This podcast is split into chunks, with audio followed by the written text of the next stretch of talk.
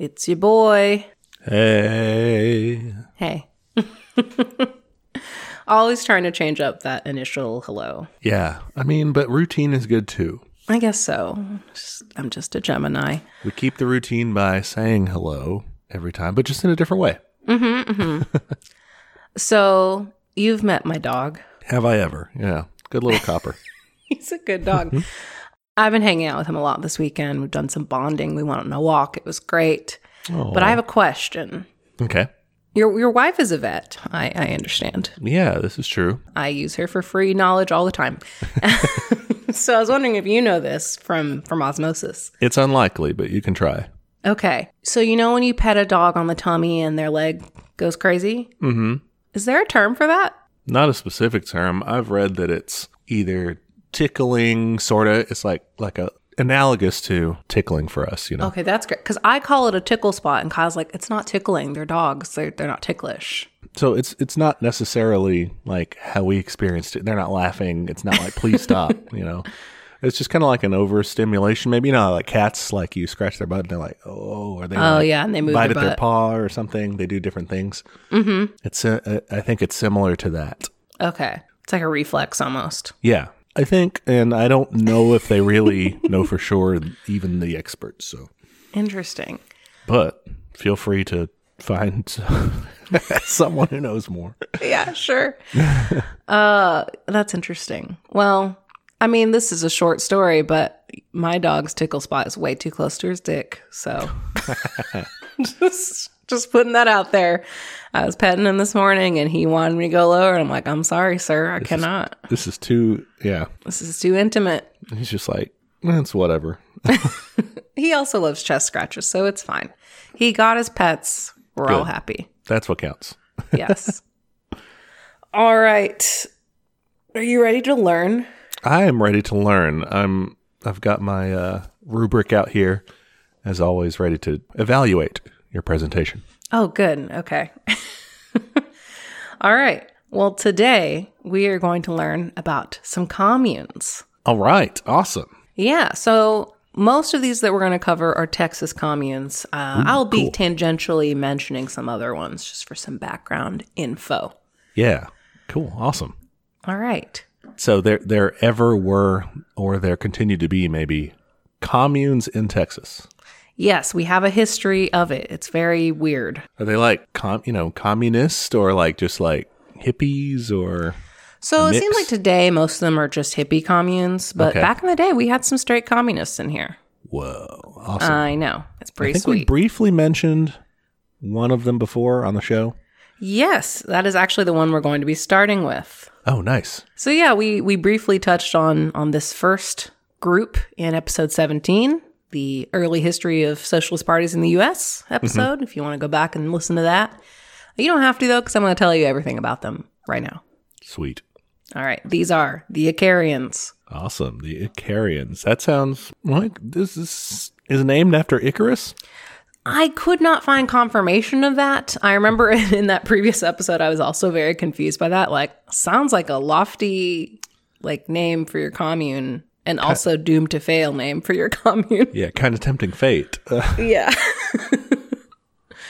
That's like naming it like Sisyphus or something. it gives you an excuse if it fails, though. You know, it's well, we It's an flew too out. close to the sun. I mean, it's accurate. I'll tell you that. Spoiler. All right. It- so okay. about these Icarians. Yes. So they were a French uh, utopian socialist movement, and they were established by Etienne Cabet. All right. Pardon.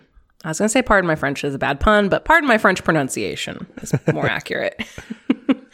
All right, so this guy, born 1788, died 1856. He was very heavily involved in French politics after the fall of Napoleon.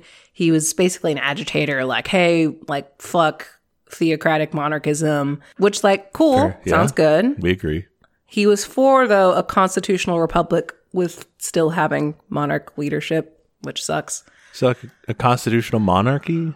I guess, yeah. Oh, boo. He evolved, but like at the time, that's what he was really pushing for. okay.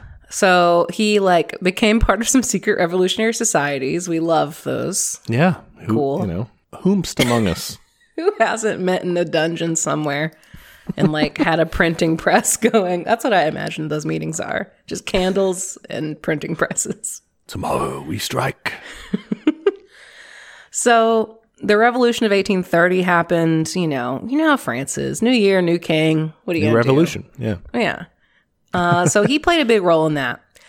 And because of that, whenever the new guy took over, he was like, okay, I'm going to placate these revolutionaries. So he appointed Cabet the attorney general for Corsica, uh, which is like an island territory. Top cop of Corsica. Got it. Yeah.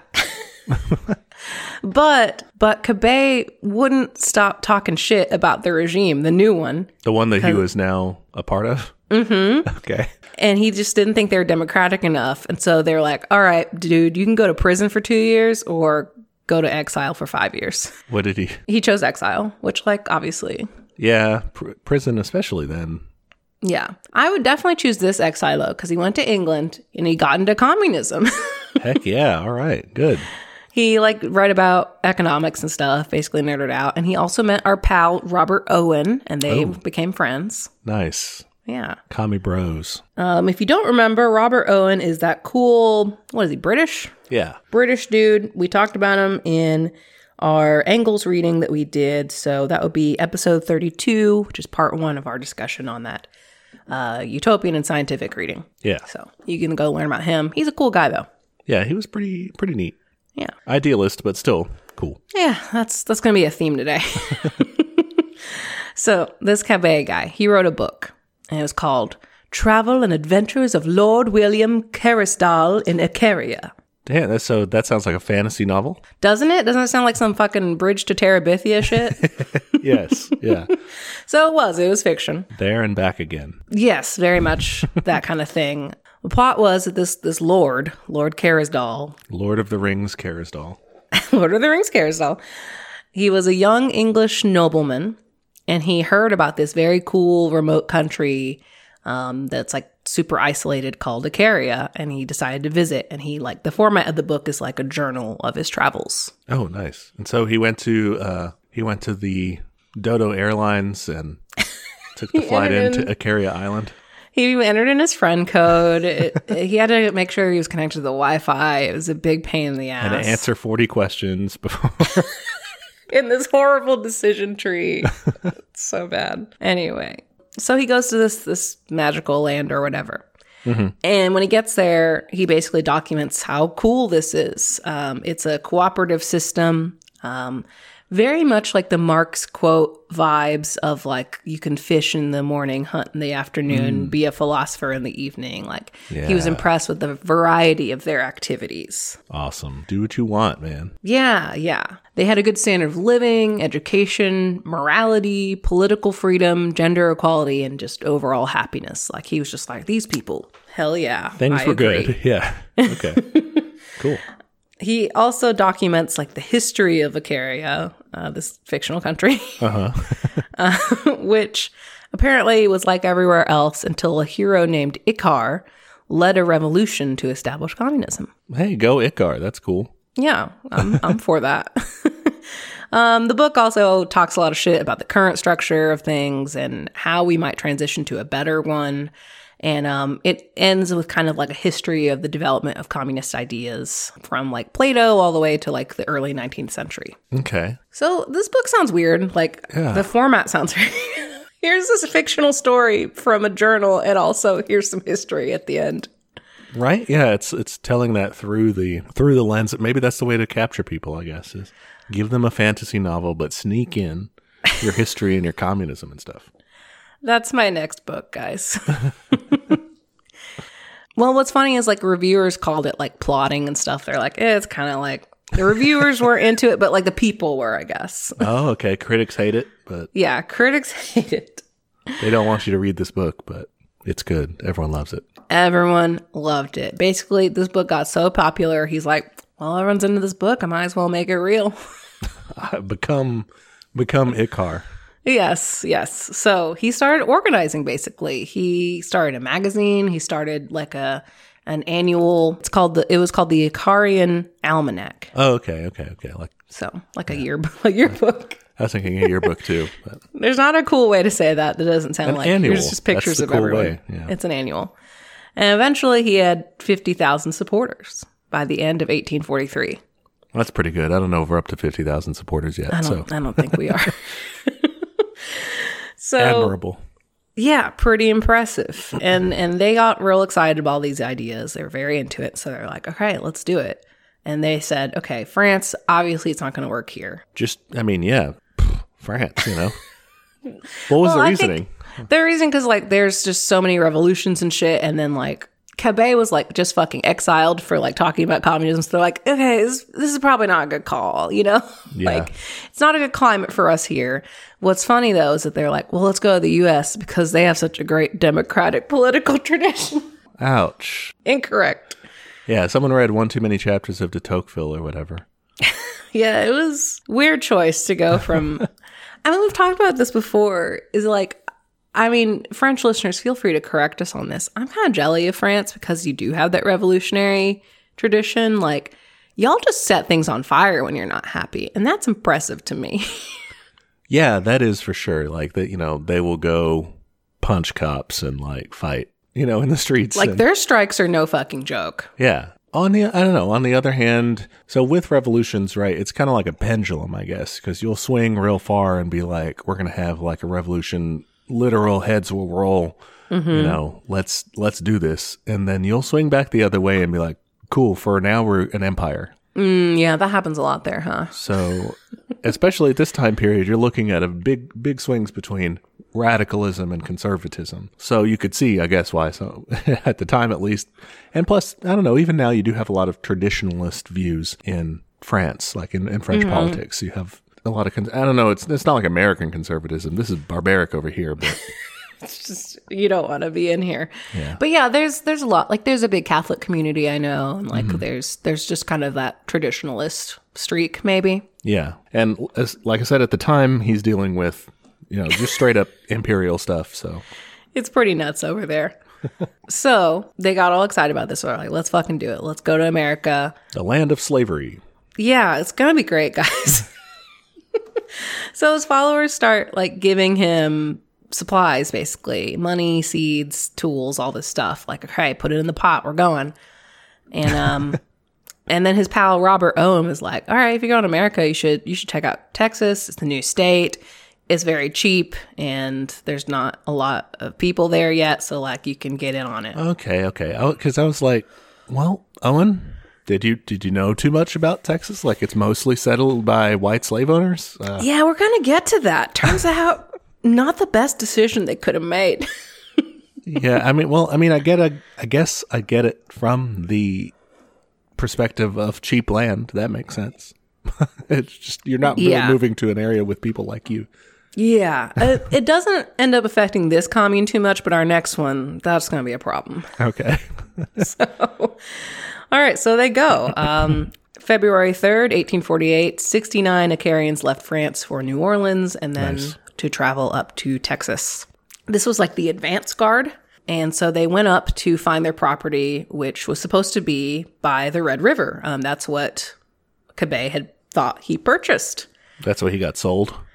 That's what he got sold, but um, it's actually 25 miles from the river. That's just a short drive up there, so Yeah, not too bad to get in your truck and traffic ain't bad up that way either. So yeah, yeah, nothing. It's Denton. There ain't nothing there yet. yeah. Here's the thing. I'm gonna send you a cute little screenshot of uh, how their land was laid out, and we can post this on our our social. Uh, I'm gonna say knight e e5. Yeah, it's basically a checkerboard fucking pattern of plots of land. They it was a non-contiguous area of land.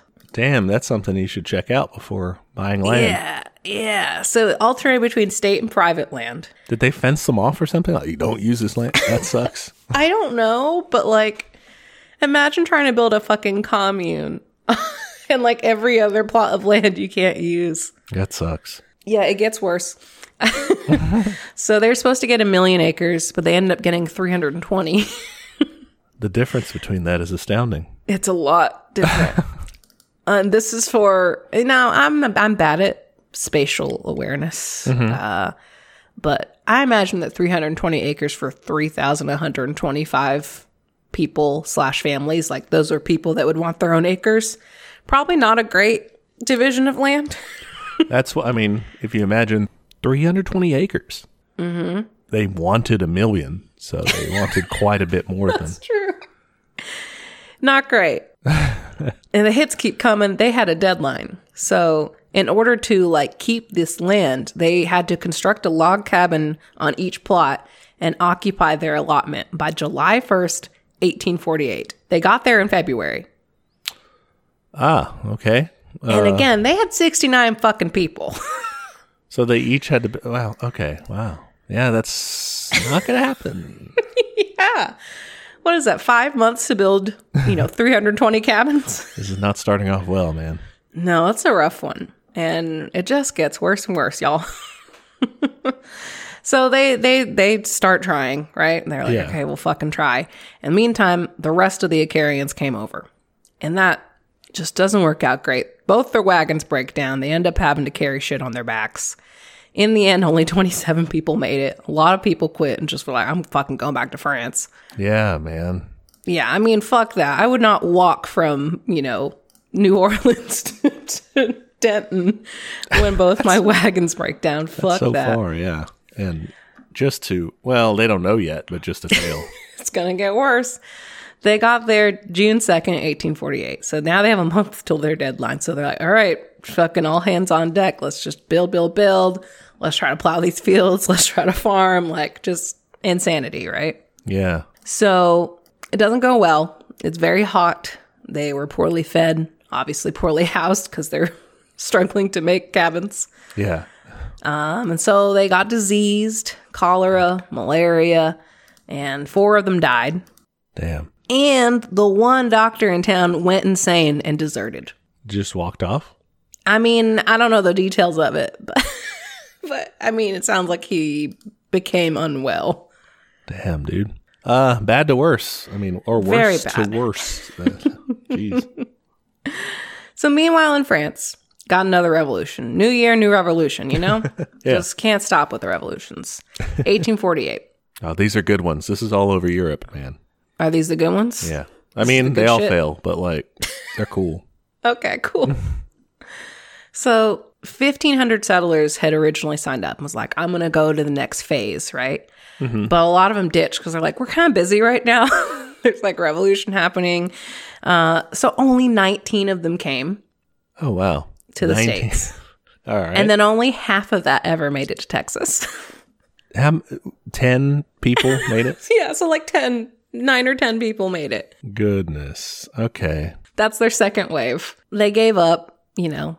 it was bad. Uh, so they basically gave up. A lot of people just kind of straggled back to New Orleans, and four people died en route to that. So just really big body count here.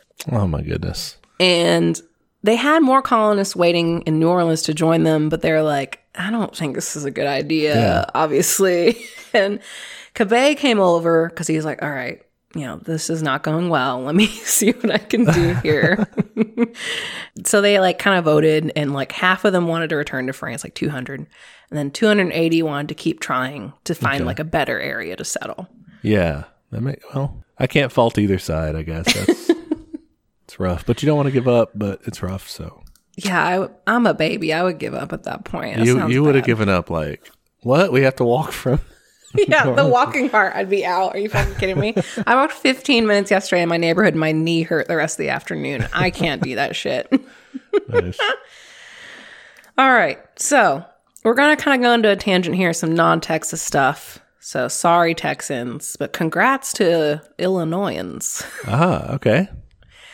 So the remainder, uh, the 280, we're like, all right, let's try again. Let's go to Nauvoo, Illinois, which is a county in Illinois. Okay.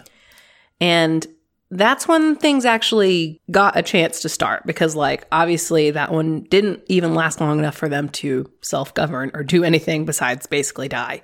Yeah, they went out there. They struggled. They were like the Stardew Valley farmer, always on low energy, low health yeah. the whole time. They were, I would say they were Harvest Moon because that game to me was harder. They're just eating oh. mugwort yeah, just just- passing out in the architecture dig. yeah, that poor guy. I always put him through everything, and I just fed him like an Turnips. onion or something. Yeah, a turnip. Turnip boy. just one little, and he just eat it raw. Just no. Or just whatever he finds on the ground. It's like, that's for you to eat. Anyway, so that was a rough one. So let's look at the second one, which actually had some legs. So Nauvoo, This is Illinois. Nauvoo, Illinois. Yes. So they actually managed to set up the charter described in Cabet's book, Icaria book. Mm-hmm. So they had an annually elected president. Okay. They had officers for finance, farming, industry, and education. All right. And you had like an approval system for joining the commune. You had to be voted in. Only adult males could vote, which sucked, but okay. Uh, yeah, that's not great. Not great. So once you were voted in, you had to live in the commune for four months, forfeit all your personal property, basically put it into the community pot, Okay. and and pay eighty bucks. All right. So one time membership fee, uh, and then if you're a guy, you can vote. Basically, yeah. Also, though, if you just wanted to visit, you could stay however long you wanted in a hotel. So why wouldn't you just do that? Uh, yeah, that's true. That's a that's a loophole, I didn't think of. That's like when you sign up for a subscription service with your credit card and set in a calendar reminder to delete it before they charge you. But in this case, you can keep doing it as long as you, want. You could want. just keep doing it, yeah. This is like WinRAR or whatever. What's that? It's it's like a thing to unzip files with, and you can download it for free and use the free trial version for a certain amount of time, and then it's like, okay, like your trial version's up, please buy it. But that's it. Like you just close that window and keep using it. Great, great. So yeah, you can you can just keep doing the trial version, I guess. Yeah. But um, I mean, some of it sounds cool though. Some of it's Okay. not cool. Some of it's cool.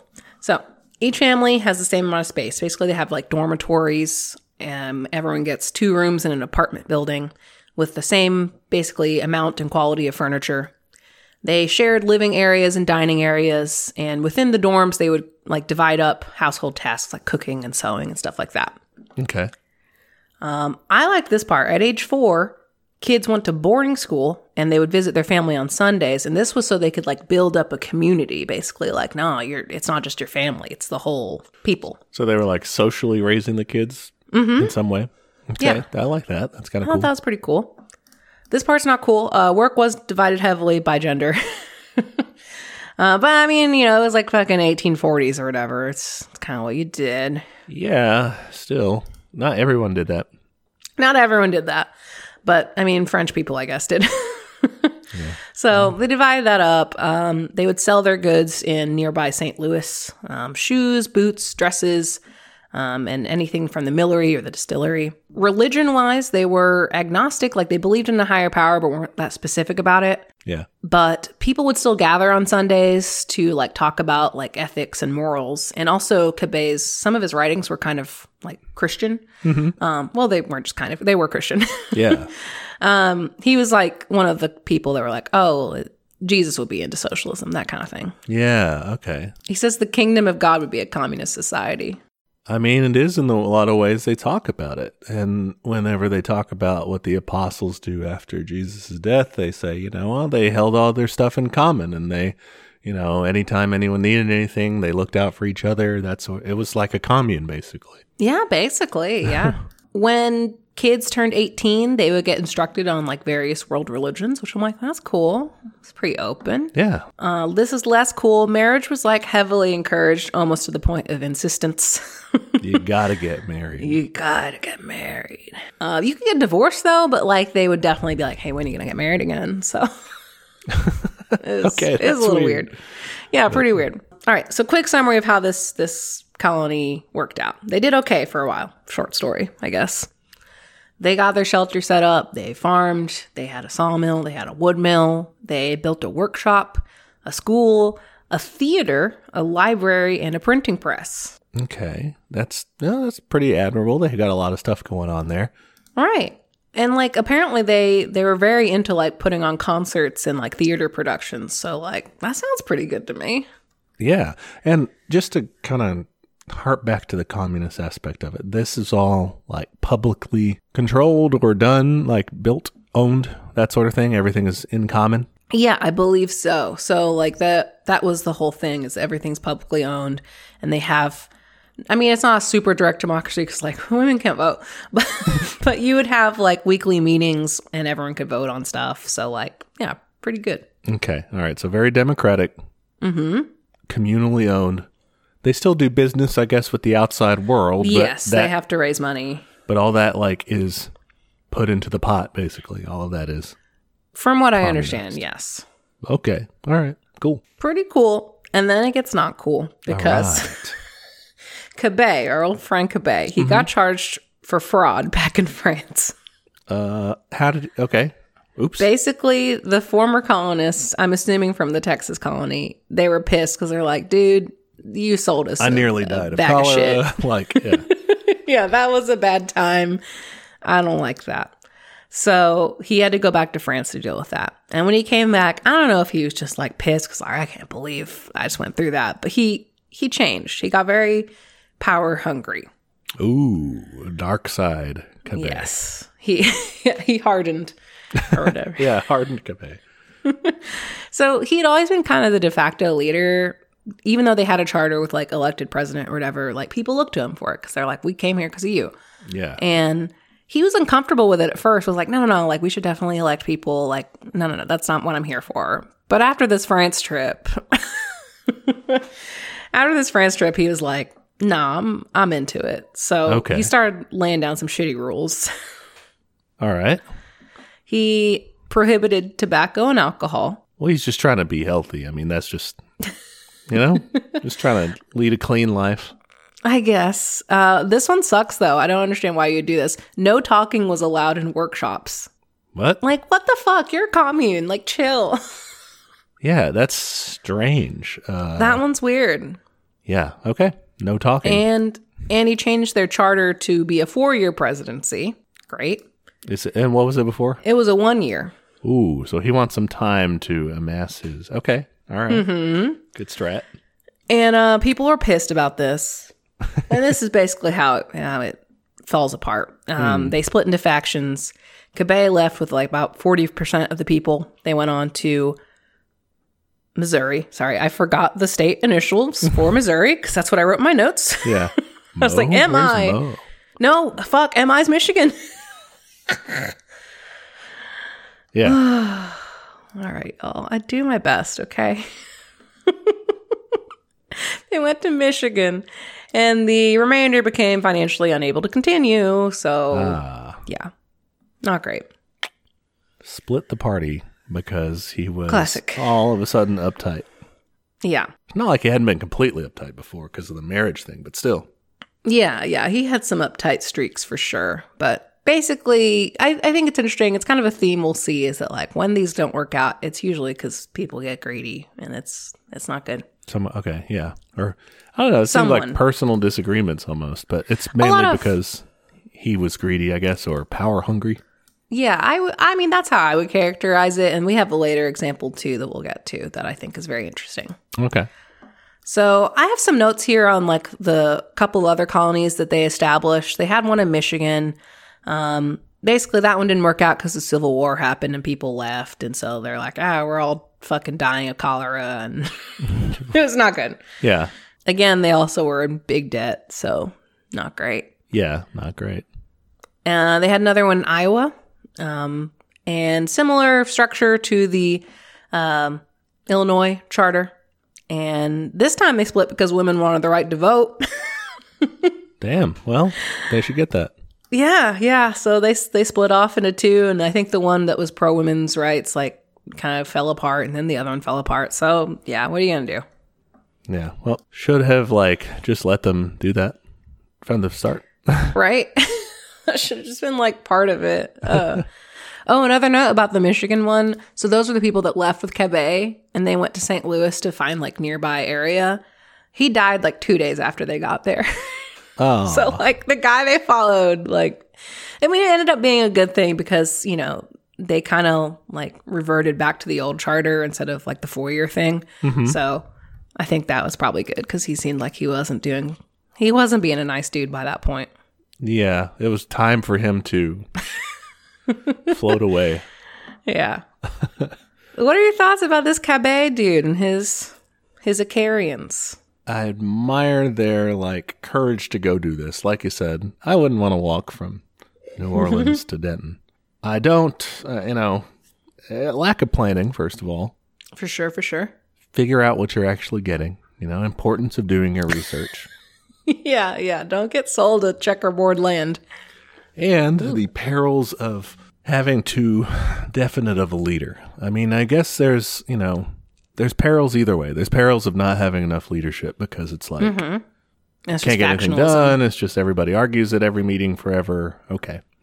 But there's also perils of one dude is in, you know, one dude is the main the main guy and that's it.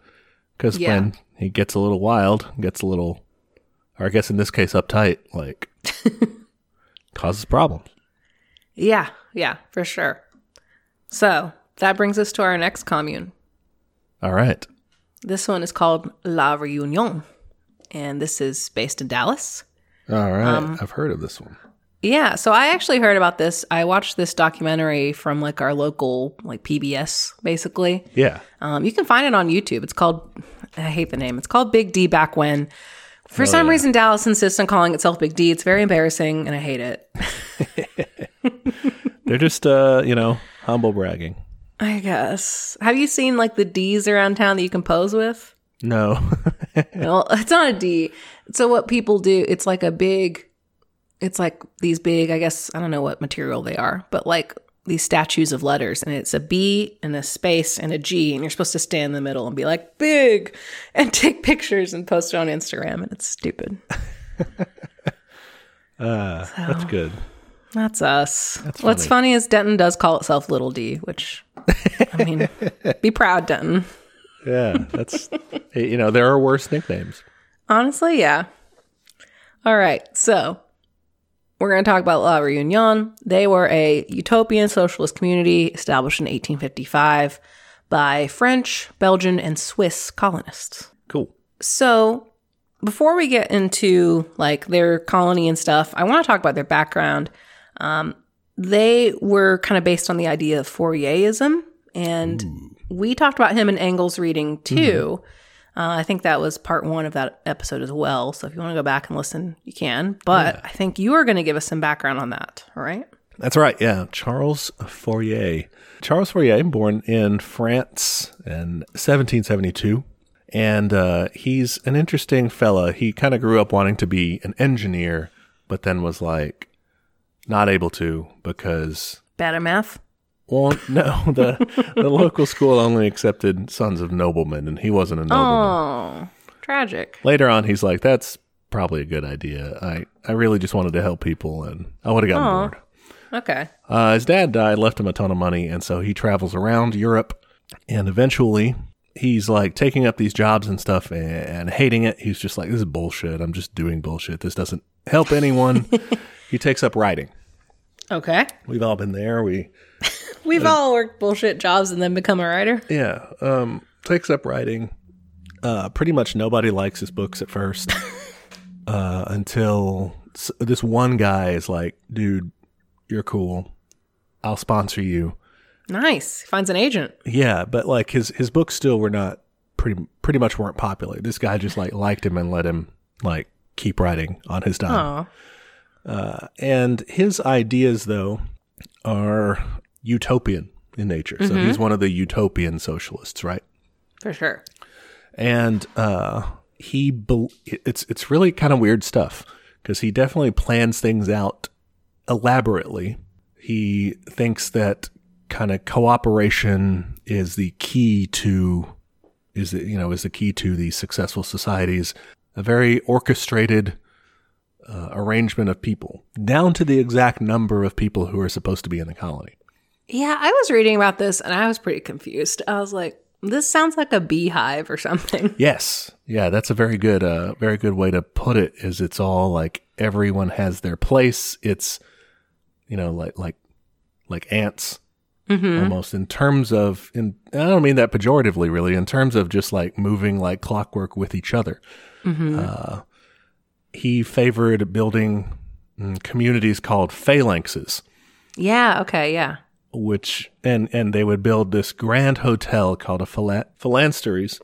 These four level apartment complexes, and uh, you know everybody would have their rooms and stuff, and the, the, the 4 levels would be divided up in like the the uppermost apartments would be where the richest people lived, and then the lower floor would be where the the ground floor would be where the poorest people lived. That sounds like fascism, but in an apartment building. Well, the interesting thing about the poor people and the rich people was that every like jobs determined like uh you know, eh, jobs that people didn't like would get higher pay Oh. to incentivize people to do it. So like the janitor, you know, would live on the on the top floor. Okay, that's interesting. Because, yeah, I was reading about this earlier this week and I was like, this feels very meritocracy in some ways. But yeah, okay, that's kind of an interesting twist on it. The work assignments would be based on the interests and desires of the individual. I assume that could change later on, but maybe it's just like a thing. Like, you know, I'm sure there's a number of sci fi books that are like, oh, you test for this, you do this. Mhm, Like an aptitude. Yeah. Fourier, one of the big highlights that they made of him in, in Engels was he's very critical of civilization, of society. Like to bitch about society. And I mean, you know, we're all on board with that. Yeah. Uh, always thought that like that was, it was terrible and, and really wanted to bring order to it.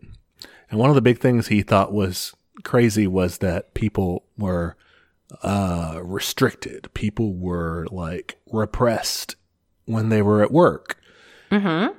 I guess Fourier like worked with people he was very attracted to in his life or something because he seems to think that that people have this like attraction when they're at work that should be a liberated thing. What does that mean? So it gets really like just you know just kind of weird and and Is uh, he just horny for his coworkers? Kind of. So, like, here, hmm. he believed that there were 12 common passions, which resulted in 810 types of character. This guy had too much time in his hands. So, the ideal phalanx, the ideal society here, would have exactly 620 people. Okay. And, right, there would be two of each type, m- male and female, presumably. uh, and, you know, they, they would basically then be able to be paired with each other. Uh, peop everyone would have like an ideal person, I guess, that is like them. Weird. He also wanted there to eventually be six million of these communes around the world, ruled by an omniarch. Uh, he also changed this idea later to be a world congress of phalanxes. Okay. But yeah, no, he's he's weird. Uh, This is weird. First of all, if my husband had the same job as me, I would murder him. Like, mm-mm, I don't play that game. Secondly, this this is just super weird. Like, this guy sounds like he just needs to play like The Sims or something. Like, if The Sims had been around, he'd be very into it. Like, he's very like it's like constructing a little dollhouse world or something. In Fourier's system of harmony, all creative activity, including industry, craft, agriculture, etc., will arise from liberated passion. This is the famous theory of attractive labor. Fourier sexualizes work itself. The idea of the ph- phalanstery is a continual orgy of intense feeling, in- intellection, and activity, a society of lovers and wild enthusiasts. I'm making a big face. I don't like this guy. is very weird. Uh, he also had some, you know, positive aspects to him and negative aspects to him, aside from the weirdness, which we're just kind of, that's just a value judgment. I don't know. That's not, it's not necessarily weird, but it is weird, but for is us. weird. I, I think it, it comes to that whole like, do what you love. You never work a day in your life. like, I mean, that just, I've had that used in so much like capitalistic ways that I'm very wary of it being used at all. So I don't know. That makes sense. I, I just don't agree with that. Like, I'm a part time cartoonist and I still fucking complain about it, even though it's what I wanted to do since I was like eight. So yeah, there's gonna be times, even in something you like, there's gonna be a part of it that you like less. that's true. That's true. Uh, I'll, I'll introduce a big downside to him so we don't get too like, woo, All right, what's and next? then, you know, and then have to come back and be like, but he, he was like anti-Semitic. oh, So he uh, considered trade and like commerce and everything. He very much was like, that's all. It's not all, but like Jews, they're like, that's what they do. He, he, had, he had this like, you know, that trope he was big okay, that's bad. Yeah. Uh, and, you know, just didn't like them. Uh, he was, however, supporter of women's rights. Uh, Okay. He believed he believed that all important jobs should be open to women on the basis of skill and aptitude. Uh, he spoke of women as individuals, not as half of the human couple. That's good. Uh, he didn't like traditional marriage. He thought that could hurt women's rights as human beings. He never married as a result of that. He thought that both men and women had a wide range of sexual needs and preferences that could change, including same sex sexuality and, and androgenite is how it puts it here. Just being Thanks androgynous. for you. And yeah, so he, he just basically said all sexual expressions are fine as long as people aren't abused. Who cares? And as long as they kind of want to fuck their work. Yeah, that's it. You know, as long as they Interesting. What a mixed bag of a man. Yeah. Uh weird. He's he's weird. He's, yeah, definitely weird. But like he's basically obsessed with planning and my this is how I read him. It's like everything down to the number of people there and the, the build the con- the precise dimensions of the building that needs to be constructed and all that. Weird. Yeah. Okay. That's very interesting info considering where this commune goes. All right. So, this commune, back to La Réunion, founded by Victor Prosper Considerant, which right. is just a good name, Considerant. It is a good name. It's funny. He actually uh people in his lifetime kept putting an accent on the e. Oh, yeah, and he was pissed about it? Yeah, he was like, "There's no accent. I keep trying to correct people on this." Oh, poor guy. yeah. So, this guy, he was a French democratic socialist. He believed everyone has uh, like a right to have work. He believed in a proportional representation and direct democracy. So, like, some cool shit. Yeah. Yeah, I'm into it. And he, like our last guy, got forced into exile. Well, you know, you judge, you can judge a person by the enemies they make, right? yeah, this time it's because he was protesting Napoleon III's invasion of Rome. So, like, that's good. Fair enough. Yeah. War sucks. Yeah. So he went to Belgium in 1849 to hide it out. Um, later, he went on to become a member of the First Internationale, and he also took part in the Paris Commune. So he dabbled. Nice. Yeah. I saw that he wrote a manifesto too, right? I didn't it. Tell me about it. Uh, yeah. He, he authored a manifesto called Democracy Manifesto. Oh, that's a good name. Yeah. It's, well, it's, it was written five years before the Communist Manifesto. Oh, okay. We have a preview. Yeah, but it's like a light version of it. It's kind of like we want to do this stuff, but we want to do it like you know peacefully, democratically. We don't want to. We don't want to do any revolution or anything. Yeah, yeah. That that seems to be kind of the utopians thing. Let's be nice. Yeah. Yeah. So this guy, he was like, "All right, I'm pretty excited about this this cooperative idea. These what are they called? I kept phalanxes. Yeah. that's a phallic term to me. I picture these buildings as big Well, dicks. It's all about sex. I guess right? that's true. You got to be attracted to this big dick building. Yeah, and I, I mean, you know, it's not all about sex, but that was a big part of it. Was this so release of true liberation of people? Okay, man, whatever. so he got into Fourierism, Mm-hmm.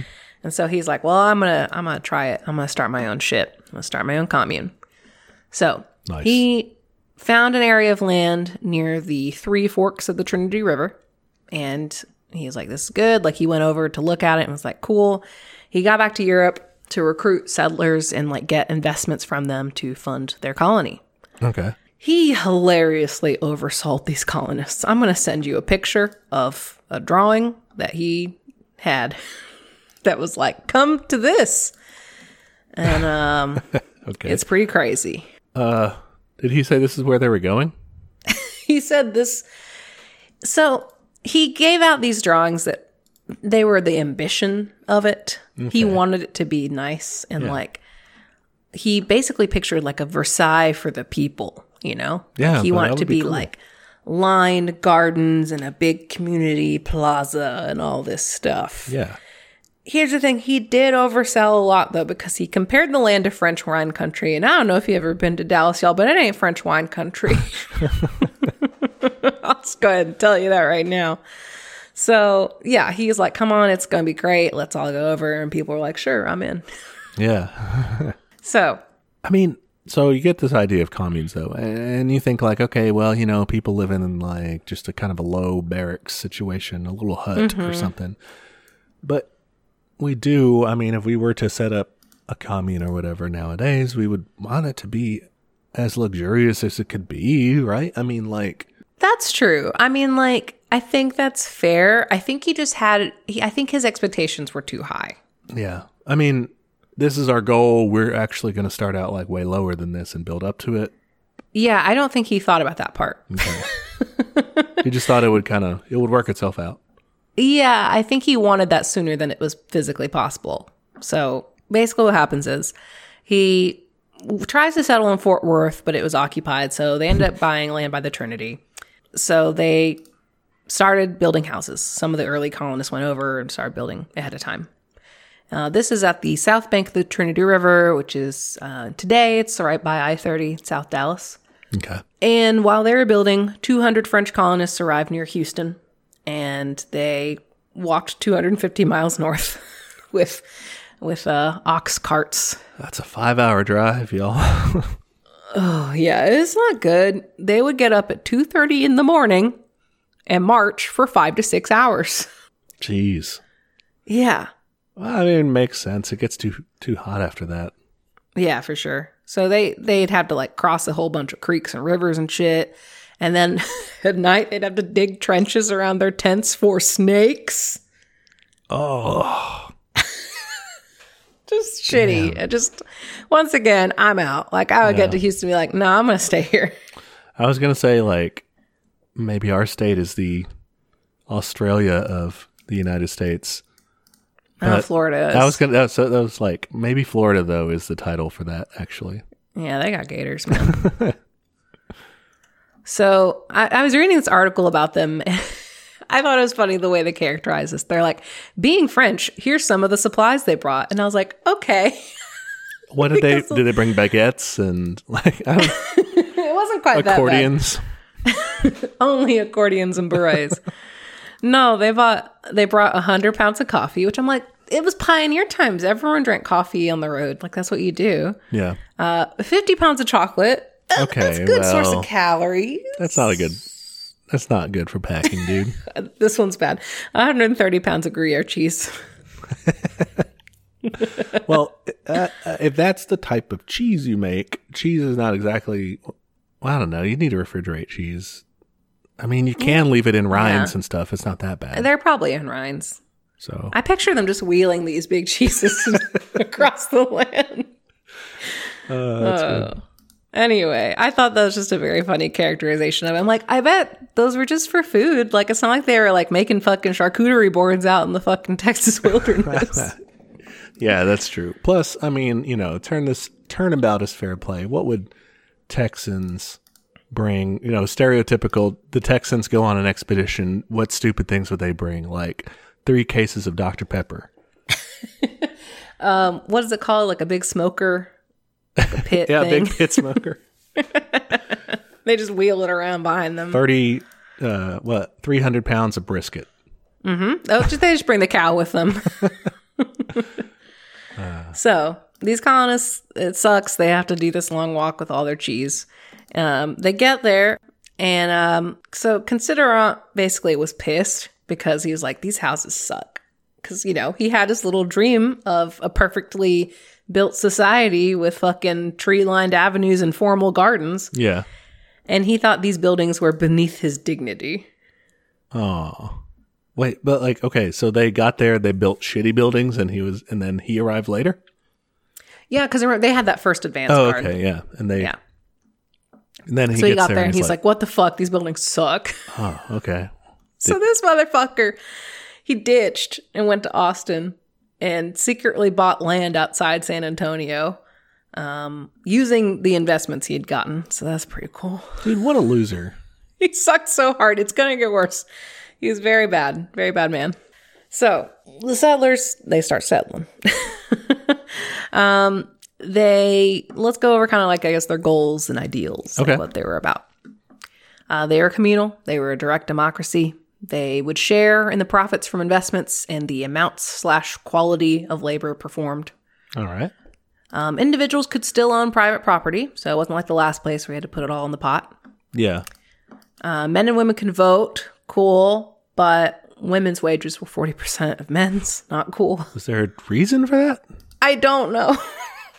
Their their reason probably was just I don't know. They're women. Uh, yeah, probably. Uh, all the land was community owned, and they had rotating responsibilities, and they would also hire outside professionals from like the nearby. I mean, Dallas at that point. Yeah. Um, from from there to supplement any labor. All right. So they made some progress. Um, after their first winter, they cleared 430 acres. They fenced a bunch of it. They had a herd of 600 cattle. Nice. They had a kitchen, bakery, tannery, grocery, smokehouse, community office, winery, sawmills, and extensive gardens. They have a lot. Okay. They they Right? they haven't quite hit it on the equality thing from men and women or people are still owning private property. I mean, but But not bad. yeah. Housing was basically all shared. And like locals would visit and they were impressed by like their architecture and they would come over for like Sunday dances. So like not bad. So it's a little social democratic community sort of. I think so. Like th- I mean there's a lot of shared property, I think is the thing. Yeah. But uh, when you're saying private, do you mean like personal property like they could own their own toothbrush or something? I think it's personal property. Like you're that's what I got from it cuz it said all the land was community owned. Yeah, I mean, I, nobody has like, oh, but I privately run the newspaper or I privately run whatever. Not that I understood, no. okay, so they mean that was just okay. I think they just mean like their Personal personal property. shit. Like Got you it. can have your you can still keep your dress. Okay, so they basically then have a little socialism going on. I like it. yeah. Um the locals didn't like it. What? But they were coming over for where the Sunday dinners or whatever. The Sunday well, they dances. liked that part, I guess. But um so they liked it and they didn't like it. They were happy that they would get hired for like building houses and building shit for them. Like they're happy because they got paid. Yeah. They liked that. um, and they also had friends because the Icarians that had stuck around in Denton County would help them out. So like they were already there's a community of French immigrants in the area that were like, yeah, we'll help you out. Yeah. Some people didn't like them though. The Know Nothing Party. Oh. what a fucking name! These guys fucking suck. they really did know I nothing. these guys. They were anti-immigrant and pro-slavery, Mm-hmm. and they didn't like them because uh, La Reunion they were abolitionists. So um, that wasn't going to work out. Yep. They're also probably mostly Catholic or Catholic leaning, Yes. and these guys, at least they would have suspected them of being Catholic. The know nothings would, Yeah, they they were largely Catholic. Um, so yeah, they didn't like that either. because again, they just suck. They're They just just sucked a lot. super bigots. yeah, anyone they could hate for no reason they would. Yeah. Okay. So uh, yeah, know nothings. That makes sense.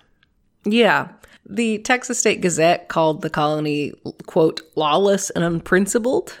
Damn. And they basically just like didn't think they could cut it. Um, and this kind of gets to this interesting narrative here. So when I watched this initial documentary, they very much characterized this colony as like full of fancy people, basically like bourgeoisie. Yeah. They're like, oh, they're all Frenchies, they're all artisans, they're all just like they didn't have enough know-how, and that's why they failed. They're just setting up cafes on every corner. Yeah, and it's true they did have a lot of like intellectuals and artisans. They had watchmakers, weavers, brewers, and shopkeepers. But I'm like, some of those things are useful still. Like weavers, that'd be very useful, Brewers, dude, that's calories. right? Um, I mean, watchmakers, you're gonna have to wait for a minute, but we'll get to you. But um, but that's kind of the narrative in a lot of these articles I found was that they they just couldn't produce enough food because they were just full of frou frou people. Watchmakers are good mechanics too, also. So, Oh, that's true. Yeah, I'm sure they're smart. Yeah. but yeah, and I like get you. clearly they developed a lot of things like they were doing okay right mm-hmm. what's interesting is that the common story of this I, I don't think it's true there's like a lot more factors to it and i found other sources that were like mm, there's a lot more going on Okay. so first off they had some natural issues uh, the land sucked for farming heavy in limestone Which is not good for farming, I guess. Very bad for farming. Okay. um, they also had really bad weather there was a blizzard in 1856 that destroyed their crops and froze over the whole fucking river There was a blizzard. I know, right? we had snow last month and we like all lost our fucking minds. It never happens. Can you imagine the Trinity fucking river being frozen? It's wild. it's nuts. A blizzard. And so then after that, they had a summer drought, which had a bunch of like grasshoppers. So, you know, just Wow. all the elements. All right, yeah. I can expect Not- that not one for sure, but Yeah, yeah, that one's that one's I've seen before. um, Like all of our communes here, for the most part, there was some financial issues. It's just as expensive to run a commune, guys. I don't know if you knew that, but it is. Yeah, I mean, mm, I wonder what. oh, So, you know, every community has this situation, but is it just because in most communities, you know, individuals fail and they, you know, have to suffer on their own, and some people are doing all right, and so overall the community's fine. But in a commune, like everybody, each person's individual failings, like combined together, become everyone's problem. I think so. I think it's just that, like, unless you have a very carefully set up, or, you know, even if, or if you, you know, a fucking blizzard happens and destroys all your food, That's true. Yeah. Um, you're going to have to supplement your, like, the things you make with buying things. Like, they were hiring people for labor, they were hiring people for other stuff. And, Yeah. like, I'm sure they were buying some basics that they just couldn't make yet. Like, they mm-hmm. just didn't have the capacity for. Yeah. That makes sense. So- okay. Here's the real issue, though. We're going to go back to considerate because he's not very considerate. Does he show up again? Here's the thing he shows up again. so he went to Austin and bought this land secretly using their money. Another reason you're financially having some issues. We just have ten thousand dollars left for some reason. He, so he comes back and like, he basically was a big asshole. He was trying to run the place. He would give orders from bed. He refused requests to open a school, and an infirmary, and like to approve an irrigation project. Why? He, I don't know, because he's, he just becomes a dick. What a jerk! He sold their milling equipment. Just so uh, we don't need this. Who needs to mill? Yeah. Uh, when did he come back? Um, I'm not sure on that timeline. I think he just like ran down to Austin real quick and bought the land and came back. Okay, because I was seeing because you mentioned on here he's member in- of the First International and he was in the Paris Commune, which would be in 1871. So I didn't know if like Oh no, we're before that. okay, so I mean I guess at least he comes back and does some cool shit later, like makes up for it because Not in my opinion, because you know what else he does? okay, He stole all their money and just left. Ah, this guy's a trash opportunist, man. He sucked. He just took all these people's money and just fucking left. And so this other guy stepped up, uh, Auguste Savardan. Mm-hmm. He was this like country doctor. He actually, back in France, had turned his chateau into an orphanage. Oh, okay. Um, and then got arrested for being a subversive. Um, that's not as cool. It's not his fault. It's just France being an asshole. yeah, that is cool to be arrested as a subversive. No, it is cool. it just sucks for him Oh, yeah, and yeah, the orphans. um, but yeah, so this guy uh, ends up running the commune a lot because Considerant fucking sucked. Yeah, So yeah, I mean, I just think it's really interesting that people choose to blame these like quote unquote elites or whatever. Like it's just has this weird, like, oh, you're you're just French and frou frou. When it's mm-hmm. like, no, this guy fucking was a, an asshole and ran it into the ground. like Yeah. he stole all their money and left. And that's, you know, you see that trope alive and well today. Even with just like soft little liberals, they'll be like, oh, you're a latte sipping liberal or whatever, driving your Prius. But they'll do the same thing with communists of just, you're just, you know, you're an elite student, you know, mm-hmm. just talking intellectual things while, Yeah, it, I don't know. I it was very interesting just because like I I read a lot about this from different sources and most of them had that narrative and then and this one guy had a different one. It's a book called Sabotaged: Dreams of Utopia in Texas by James Pratt, um, which I might just buy the whole book because it was interesting. yeah. Uh, so yeah, they they ended up dissolving uh, January 1857. Um, if you are from Texas or Dallas, you might be familiar with the Reunion Tower as a major part of our skyline. It was named after this colony. The ball for those big of you who didn't know its, its name.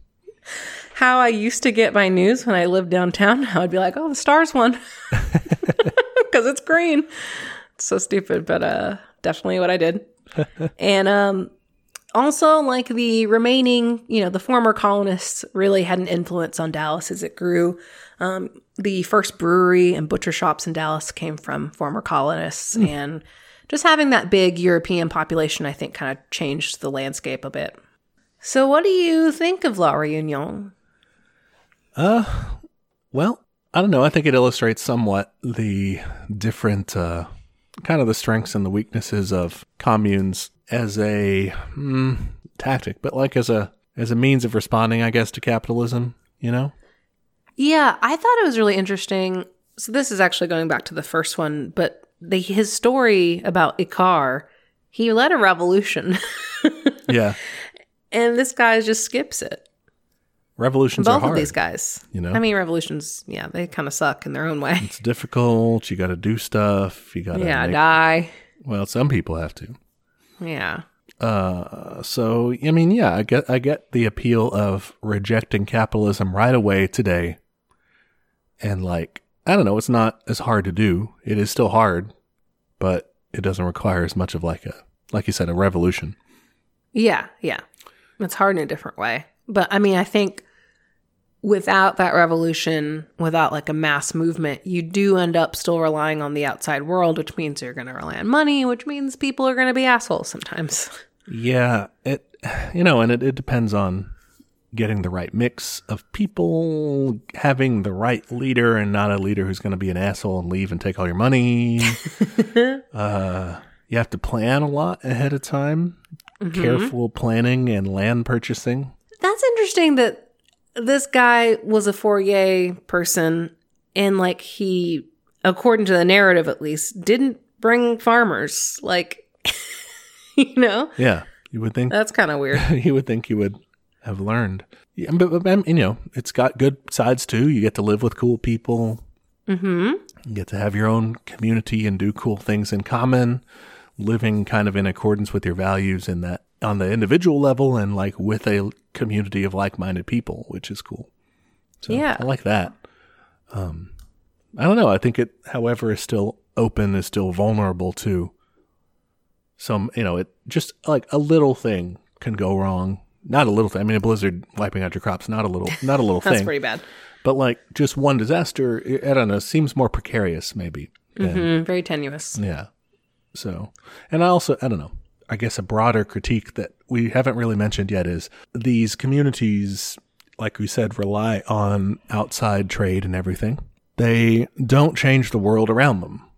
hmm It, do- while you are per- on a personal level and a community level, rejecting like your particular role in capitalism and more broadly like imperialism, you're not doing anything against that worldwide. Yeah, it's almost a little like selfish. Like I'm gonna do my own thing over here. Like, sorry, y'all have to get crushed. Yeah, well, it reminds me of my. I've said this on the show before, but my favorite Eugene Debs quote of "While there is a lower class, I am in it. While there's a criminal element, I am of it. And while there is a soul in prison, I am not free." Yeah, yeah. And- it is kind of just like, bye. Yeah. I'm gonna yeet on out of here. And I get it. I mean, and I definitely think that anybody who's participating in a commune that is also like actively trying to change the world too, you know, props like that's that's what I think people should still good. do. But it you know, just going to live in a commune isn't necessarily revolutionary. Not to say that we're always necessarily revolutionary. We just like shouting to the void. It's not really a revolutionary activity, but still. Yeah, I don't do anything. All right, we got one more commune to talk about. All right. So this is a more modern one. Uh, it's called White Hawk Valley. It was formed in the late 1970s. All right. This is based. This is also in Denton. Okay, cool. Um, it's it's Denton County. I think it's somewhere around like Argyle, Denton, that area. Okay, gotcha. Um, it's a 220 acre agricultural co-op, and it is like very off the grid. It's interesting. Weird. Okay. All right. Off the grid commune in Argyle or near Argyle. Yeah, yeah. And there's a lot of open space there. And I imagine there was even more in the 70s. Oh yeah, they're just people are building out that way now, but Yeah. So you can just do a Google search for this, but their homes are really interesting looking. They're made of ferro cement and other composite building materials. So if you look these up, you can just Google White Hawk Valley, Denton, Texas, and they look like hobbit houses or something. That's what I was going to say. They look that looks like a hobbit house without the round door, but besides that, yeah, it's built into Yeah, the side like- of a hill. It's a sod house kind of. Yeah, so they build these structures in the ground and they look very sci-fi fantasy. like I was also thinking about like the the Star Wars houses too. Yeah, with this in, one like with the Tatooine. with the thing on top. Mm-hmm. That looks cool. yeah. I want one of those. So it's really interesting. So they they build these domes partially in the ground, and this is so they can use like geothermal stuff. Um, they don't have any air conditioning, and y'all, you need it in Texas. Yeah, for sure. it's disgusting here. I literally don't understand how people settled this place before air conditioning. And like, if you look at the history of our population, it Not many people did. after. Yeah. yeah. but I mean, building into the ground makes sense in that it, it, it would be cooler. It's like a cellar, Yeah. right? A lot cooler. So, in fact, you could get down to 80 degrees, which sounds bad still, but considering you could, they measured it 42 consecutive summer days of 100 plus temperatures, which that, that's what fucking happens here. Their houses were still at 80 degrees, Damn. which, like, for my baby ass is still too hot, but still, that's impressive. Yeah, get a couple. Well, I don't know if you can get a couple fans in there or something, but it's not so bad. You know, you're in the shade. Mm-hmm. You don't really maybe have a breeze. The fans would help with that, or open the. I don't know if you can get open the windows and still get a breeze going, but So people would like have workarounds. Like I read about some people like so they have like some limited electricity, and so yeah, they would use them for fans, like strategically place them and stuff. yeah, that's cool. Um, Yeah, and it would get down to like 60 degrees in the winter. So awesome. works the other way too. Yeah. And then they also have skylights in there to provide light. Mm-hmm. And they have roof vents to allow heat to escape. Uh, their water is solar heated, and most homes have fireplaces. They would have compost toilets, and they would use those to like send methane to like a methane generator, I guess, like basically using everything. Damn. Yeah. Yeah.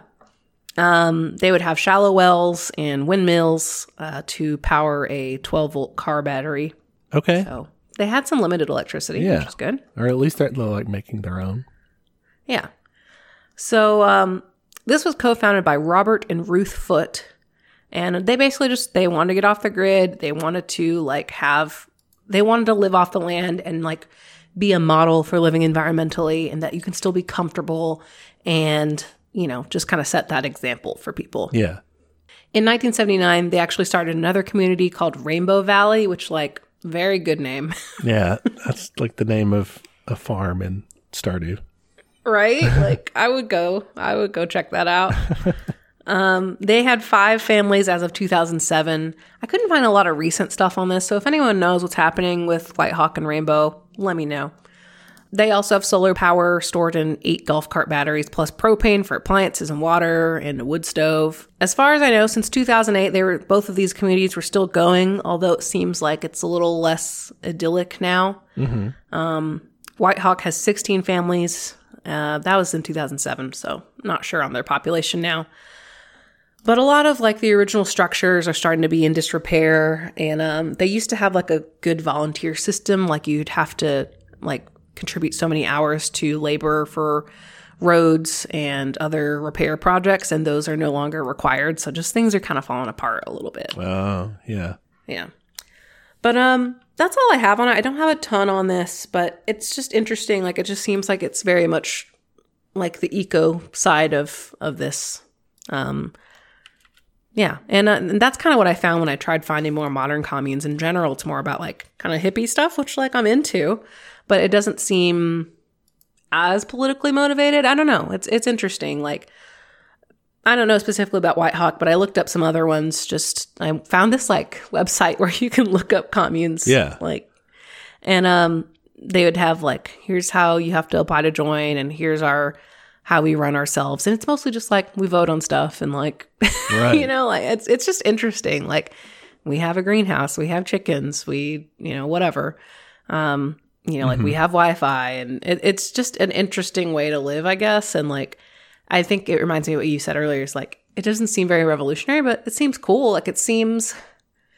I think some people could really benefit from living like that. Yeah, yeah, yeah. I was reading about one that's in Virginia. Mm-hmm. The Atlantic had an article about them, uh, and they were, you know, just like you said, it wasn't very political. They had like kind of dem- direct democracy going. They had like, you know, people sharing their workload and, and like signing up on what they wanted to work on and then working on that. But it, it was just kind of like a way to, mm, to opt out, just to like, I'm doing this, you know, and very voluntary, you know, fairly steady seeming. It, you know, it didn't seem like it was like it was falling apart or anything. It had that same like application process or whatever. I don't know. I guess looking at it, another thing I was thinking is none of these examples that we've seen. I mean, I guess the utopians had a little bit of this, the early ones. They eventually were trying to like build up to this grand thing, right? You know, this Yeah. but these that we're talking about with more like oh we've got like a golf cart battery and i don't know they're very like low tech and that they kind of want to keep it that way there's no goal to like advance the productive forces or anything nothing like communist in that sense right Yeah, I'd say it's the opposite. Like according to like the founders, they wanted to like live. It was called walking lightly on the land. Um, so like they they really wanted to minimize their environmental footprint, and I'm sure there are ways to do that while still amping up your productivity, but that's difficult. yeah so yeah, I, I think they're more concentrated on like more like anarcho primitivism a little bit. Yeah, but i mean you know it's kind of cool like you said in, in terms of like the personal lifestyle sort of thing yeah, like it sounds rad as hell, but it doesn't sound communist enough for me. yeah yeah I think Sorry. that's where we end up Yeah, and it's it's just also so small, and it's like I don't know. I'm just curious. Like it just doesn't. I think it's goes back to that thing where it's like it is kind of just for you at that point. It is just for you and I guess your family. And like, good job, you you get to live a cool little eco lifestyle, but like not everyone can. Yeah, it does require like materials or it, it requires you to be able to get to that point. I don't know how that happens for everybody, but Yeah. you have mentioned in the past wanting to start a neighborhood commune. So where are you now on that? Um, I don't know, man. Like, I think my commune. I mean, if I just if I actually tried to do this right now, Yeah. I think mine would be a very limited commune. Like I don't see it as like we're going to build a perfect society. I see it as like literally like I don't know, let's buy a couple of houses in my neighborhood and we'll all share, you know, childcare and cooking and like it's more like sharing domestic labor, I guess. Okay, so like a man, that's just like a neighborhood like organization sort of thing, right?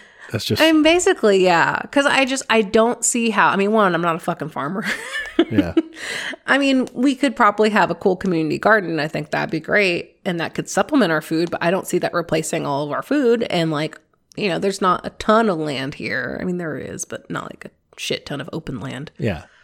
So I, I don't see it as a solution. I just see it as like a nice way to live. And you'd have to have support from something else too. That makes sense. That Whether makes that sense. be like, all right, we're still in capitalism. So like everyone still go to your jobs, but like, hey, I'm here for you if you need something, you know, like whatever. Like we all, we all buy the same food and we all cook the same food and like just having that system, I think would be very helpful, especially when you get kids and stuff. Cause you'd be like, oh my God, watch these fucking kids for me.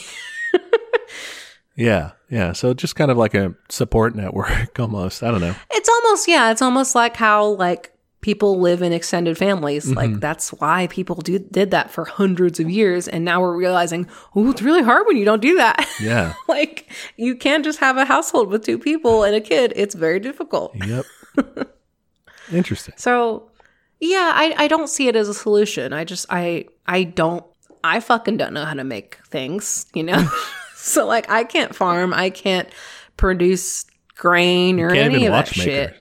You know? I can't even be a fucking watchmaker. So like, yeah, I, I don't view it as a solution. I view it as like a stopgap to help people until you get your full, you know, communism. Yeah. Yeah, that's a good way to look at it. It's it's nice. I don't know. I don't know if it, it, it does sound peaceful and cool in its way. Like I don't know if I would do it, but it sounds kind of neat. I go back and forth because I, both you and I are very introverted people. So Yeah.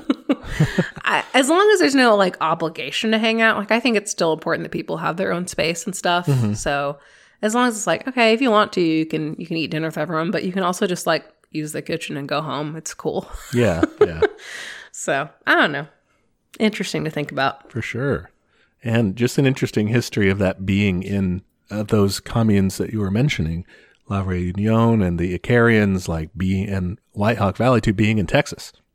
Yeah, yeah. It's not something people think about. I was very surprised to learn about it. Yeah, we can uh, bring such radical ideas as communes to Texas. We can certainly start preaching the good word of socialism far and wide, communism, and seeing what we can do here. It's not impossible. It's not. It's really not. Like, I've met a lot of leftists here. It's just really difficult. I don't know. It is. You have to be careful about it. You have to be kind of like, I feel like I tease people out, like, so, like, what do you think about this? You know, like you ask them a low stakes question, like, haha, healthcare, that'd be cool, right? yeah. and then you're like, okay, you're on board. you just kind of keep ramping it up. That's my method anyway. There you go. All right. Well, how'd I do? Uh, very well. You did. You did great. Um, Thanks. Very interesting points brought out for each of them. Stuff I didn't know. Uh, and yeah, I think that we, Cool. the listeners, hopefully have a better idea of kind of what these early utopian projects looked like. Maybe what some of their strengths, some of their shortcomings were, and ultimately where do where do such things kind of fit in with our you know with our overall leftist goals whether that's more of a marxist leaning or anarcho-communist leaning like what does it all fit into you know Yeah. Yeah. Like I think like I said earlier, I think it has the potential to be a very good structure after evolution. Like once you're more set up, you know, once you can be like, okay, we can deliver your like basic needs through, you know, the state or whatever ends up a worker run state, hopefully. And then, you know, you can supplement with your greenhouse or whatever. Like, sure. But I don't I don't think it should be the only way we do things. Like I know I have some anarcho leanings, but I don't know. I'm I'm a mixed bag right now.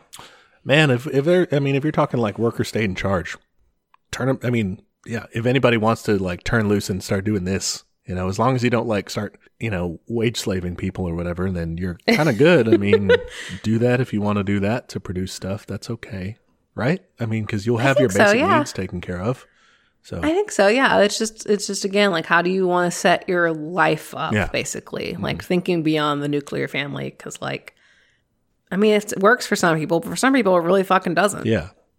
Yeah. And so that would be one way you could organize yourself. You could organize yourself into more like, okay, this is our apartment block. And, and like, you know, that could be like a commune too. This is our apartment block. This is what we do. We have, we go down to the neighborhood like co op grocery store sort of thing. I mean, you know, like that's what That'd be great. you could, uh, that's how you could handle it. I think I'm just very into neighborhoods, guys. Yeah. Neighbor, yeah. I, th- I feel like people feel atomized mm, in our current society. feel like you're on your own. You're the only one, so. you know, and, and so neighborhoods have this appeal that uh, because like we, I don't know, we both live in neighborhoods, but we don't like have a lot of like interaction with them. Everyone, you know, so many people do live in neighborhoods, but they feel like they don't really like they don't know anybody in their neighborhood or whatever. Yeah, I think that's what I I like about like my neighborhood. Like I I joined like our Facebook group and stuff, and like we set up a little so safe like socially distanced Halloween walk thing, and like I it has been very nice getting to know my neighbors. Like I still don't know them as well as I want to because of like fucking panini press pandemic, Yeah. but uh. It's nice, like having some things in common, I guess, and, and just being like, "Hey, like, why are the Atmos people here?" Okay, you know, just Yeah. like it's nice being able to talk about those things. Yeah. Yeah. Maybe I'm old. I sound really old. No, I think a lot of people have that feeling, but a lot of people our age, younger maybe, I don't know, uh, have that feeling of like, I can't, I, not that I can't, but like they don't want to or they're scared of It's awkward. neighbors and stuff. You know, you just don't want to go, you don't want to seem like you're prying. Sometimes you just don't want to interact with people. I don't know. Uh, I feel that for sure. I definitely felt it when I was in an apartment building. I was like, I'm not gonna fucking talk to you. Like there was like uh, two people I talked to in my building. Mm-hmm. That's about it. Yeah. Mostly because they had dogs. yeah, it's it's interesting that yeah the atomization part. I think that's interesting.